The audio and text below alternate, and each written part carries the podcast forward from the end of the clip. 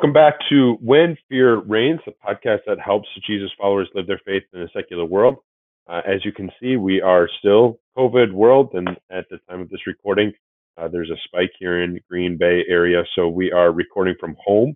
But today, we want to take on one of the challenges that a lot of people are facing uh, with the political discourse that's going on in our, our country. But uh, before we get there, I just want to thank you for joining us, for uh, participating and listening in on these podcasts. Uh, your feedback is, uh, we love that. We read it. Uh, if you rate and review us, if you go on Apple Podcasts or Google um, and let us know what you think, we make sure we read through those and, and uh, take those into account as we're planning our next sessions, as we're planning uh, future uh, episodes. we love hearing from you guys. and, and of course, I can't forget to add that we have a Facebook group. that's a closed group, discussion group, colon, uh, when fear reigns, and that's a place where we carry on the conversation a lot of times uh, with getting getting a conversation going between us and between you. So uh, make sure you check that out on Facebook and join us there. I'm excited to dig into this conversation today because I think the topic of racism has really created for a lot of people a, a, a paralysis of what to do, what to think, um, and is pushing people, forcing people to have an opinion on it, but they're not sure where to go. And it feels a little bit like deer in the headlights um, or the alternative is some kind of clenched jaw and dug in heels. So let's talk through this and see what the Bible has to say. And I'm excited to have Pastor Parlow kind of walk through this with us because I think uh, he's going to have some unique insights, not only from Scripture, but from life experience. Don, help us get started on this topic. Help us define racism. Help us to understand uh, what it means, but also more than that, how uh, people are using it. Because I, I think part of our, our difficulty in having this discussion is that people are using racism with different definitions. You just help us understand what, what we're talking about here? I would say that I've always believed that the broad definition of racism is to use your race or ethnicity and, and say, because I am this color or because this is my ethnic background, somehow I'm automatically superior to someone who doesn't share that. Or on the other side of the coin, to say, because people come from that country or that ethnicity or that have that much melanin in their skin or a lack of melanin in their skin, somehow they're automatically inferior to me. That's how I usually understand racism today. And um, I know today that's usually not the term people are using. They're using systematic racism, which suggests that there, there's race-based discrimination and it's in, ingrained or it's woven into every law and rule. And, and even if the actual laws, in the actual laws, it makes no overt reference to race, Ben, it's it's somehow there. And of course, it's it's possible for nations to have openly racist laws and policies. I mean, we've seen them in the past. You can look at them in the past. H- however, this this charge of systematic racism typically suggests that a system is is structured or applied with an unfair impact on a certain group of people. Now, the concept the concept of systematic racism implies that you're even a racist if you don't hold those racist attitudes. You just don't know it. You're, you know, it's racist regardless if you think it's racist, and so it ends up making everyone racist because whether or not the race people want them to be or they're not the same, and that's why it's such a controversial subject and, and one that needs to be unpacked if we're going to have a discussion from a Christ honoring biblical standpoint of what is racism and does racism exist? And if so, how can we combat it so that we can better reach out to people and build a bridge over which we can share the gospel of Jesus? And I think what you're talking about is an important discussion to talk about um, the heart and talk about the society because we're going to talk about this in a little bit so i don't want to jump the gun but individuals versus culture that's hard to influence hard to be culture as an individual. Yeah agreed. You know i mean i'm giving an example. Having grown up in south central los angeles in the 60s and the 70s where you had the race riots and most of my friends were black back then and uh, what's interesting is i still see i think we've gotten a lot better with race and and against racism but it's still there. For example you go ahead and you you apply for a job today, Ben, and you put down J. Peterson, J. Period Peterson as your name. Probably going to get some looks, maybe some uh, uh, maybe some contacts. You put down Jamal Peterson, And I'm willing to Mm. bet in some places in our country, even today, you're going to get fewer than you would if you just put down J Peterson. I think there's there's an Mhm. example of racism that still rears its ugly head today. I think you see that when it comes to housing a lot of times.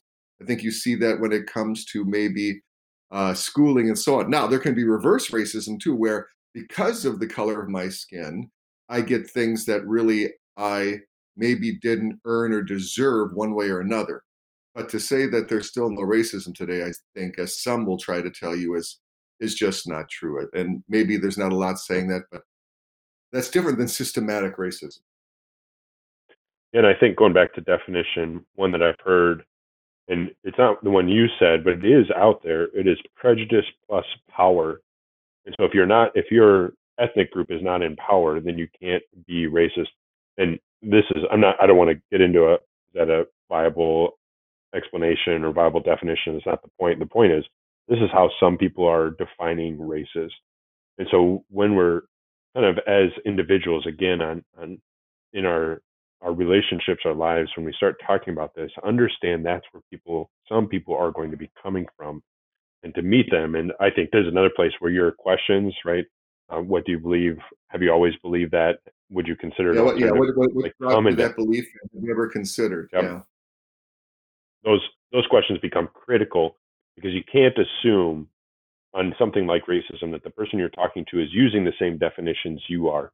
So you have Well, to especially take in a a step back culture. and ask You questions. know, Ben, especially in a culture that's post post Christian and also uh, post modern in the sense that there is no truth in a lot of people's minds. So they're just making up the definitions, and that's why, just like when you talk to people who are involved in cults, you got to define what they're talking Mhm. about because they may be talking about one thing and you're talking about a total different thing. And and that's Right, certainly in the right. case with this discussion that's needed about racism. hmm Does racism ever show up in scriptures? Is that a that an issue that the scriptures deal with? Yeah, you know, you and I would clearly say we point to a, a lot of different things. I, I always tell people from this vantage point, um, prior to the dominance of what you and I would call the Judeo-Christian uh, worldview, listen, there were broad concepts uh, such as uh, the broad concepts like human equality, you know, or and universal rights, non exists really were brought in through, Christian principles and a Christian worldview. Then the natural assumption was that the strong and the privileged, something you just mentioned, were the morally superior, and they should be in authority, and and they were to do as they wanted to to the what you would define in your culture as the weak or underprivileged. And then people would make, you know, think back then in history, sweeping judgments about race and sex and and social status. You know, the, the biases back then. You do your history, especially in the Greco-Roman world. Uh, they weren't just assumptions; they weren't that were commonly held. They were they were considered to be universal truths that always blow me away. So hmm the point can't be, um, I think, overstated that what the modern world considers evils were imagined, uh, were actually ingrained truths in a pre-Christian worldview. And you know, you see how it changed when Christianity started to have more of an impact. You can see that not only in the time of the Romans, the early Christian church, but think of the Civil War. Civil War was really the Christian movement had a big deal about making sure. Listen, you got to get rid of slavery. And and as a country, remember, you've got we're the only country I ever said that had white people fight white people to free black people, and that's a good thing. Now, did we do it perfectly? No. We have still stuff Mhm. to work on? Yes. That's the whole civil rights of the the '60s that I grew up during. Right. You just recently it was just recently that our president finally uh, officially said uh, the government officially said that um, the Klan, the KKK, is a terrorist group. Well, it's good that we Mhm. finally said that. The other administrations before, Republican, Democrat, didn't say that. So we have stuff to work on. Yeah, but the Christian worldview is really the one that points out listen, we are equal. We are equal in God's Yeah. sight. Um, it's not only the first one to say it, but it's the first one to give any kind of basis for that. I mean, outside of the the narrative of Scripture that God created human beings, human beings fell into sin. Sin destroys the relationship with God, and God restores human beings through the death and resurrection of His Son. If you don't have that narrative that really equalizes everybody as equal sinners and equal saved, then upon what cases do you drive for equality of races or equality of peoples or equality of ethnicities or or languages? You don't have an objective way to make that case. Christianity uh stands alone in that. And you see, and you see the dominant, harmful, destroying worldview of a Darwinian evolutionist, because mm-hmm. it's not mm-hmm. equal; mm-hmm. it's survival of the fittest, baby. If I have to run you mm-hmm. over figuratively, that's what I need to do to get ahead. And and that kind of attitude, you you you don't have the same thing that the Christian worldview has. It says, I don't care what color skin you're sucked in. We have a Savior who bled red for you to save you. Mm-hmm.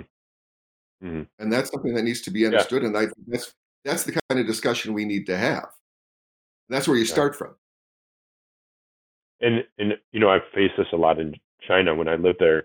You know, I would come in and talk about Christianity with somebody, and they would say that's a Western religion, and I would have to stop. And I think it's good pause reason for us to pause too. Jesus did not look Anglo. He did not have blonde hair and blue eyes. He was Middle yeah, he was not Northern European. You're right. He was not. It, this is a Central Asian origin, Palestinian. You know what we call now now call Israel or Palestine, that area of the world, and a savior who did not come for one people, but he came for all people. He deliberately, intentionally sent his disciples into places like Europe, Northern Africa, Central Asia, East Asia, down into uh, India, if, if legends are true. Uh, out east, very soon, within three generations, there are missionaries from, of Jesus going into China. This is this is the religion that is not limited by race, by ethnicity, by where you come from. Um, whereas you look at it, the history of every other religion, you know, whether you're talking about Buddhism, Islam, Judaism, uh, Hinduism, it's for a, an ethnicity. Anybody else has to be come as close to that ethnicity as possible to be adherents. Christianity says your ethnicity, you can be, let's say, black and Christian. Christianity doesn't ramrod or, or steamroll your your blackness. You can be Northern European and Christian. Northern Christianity or Christianity doesn't steamroll your Northern European.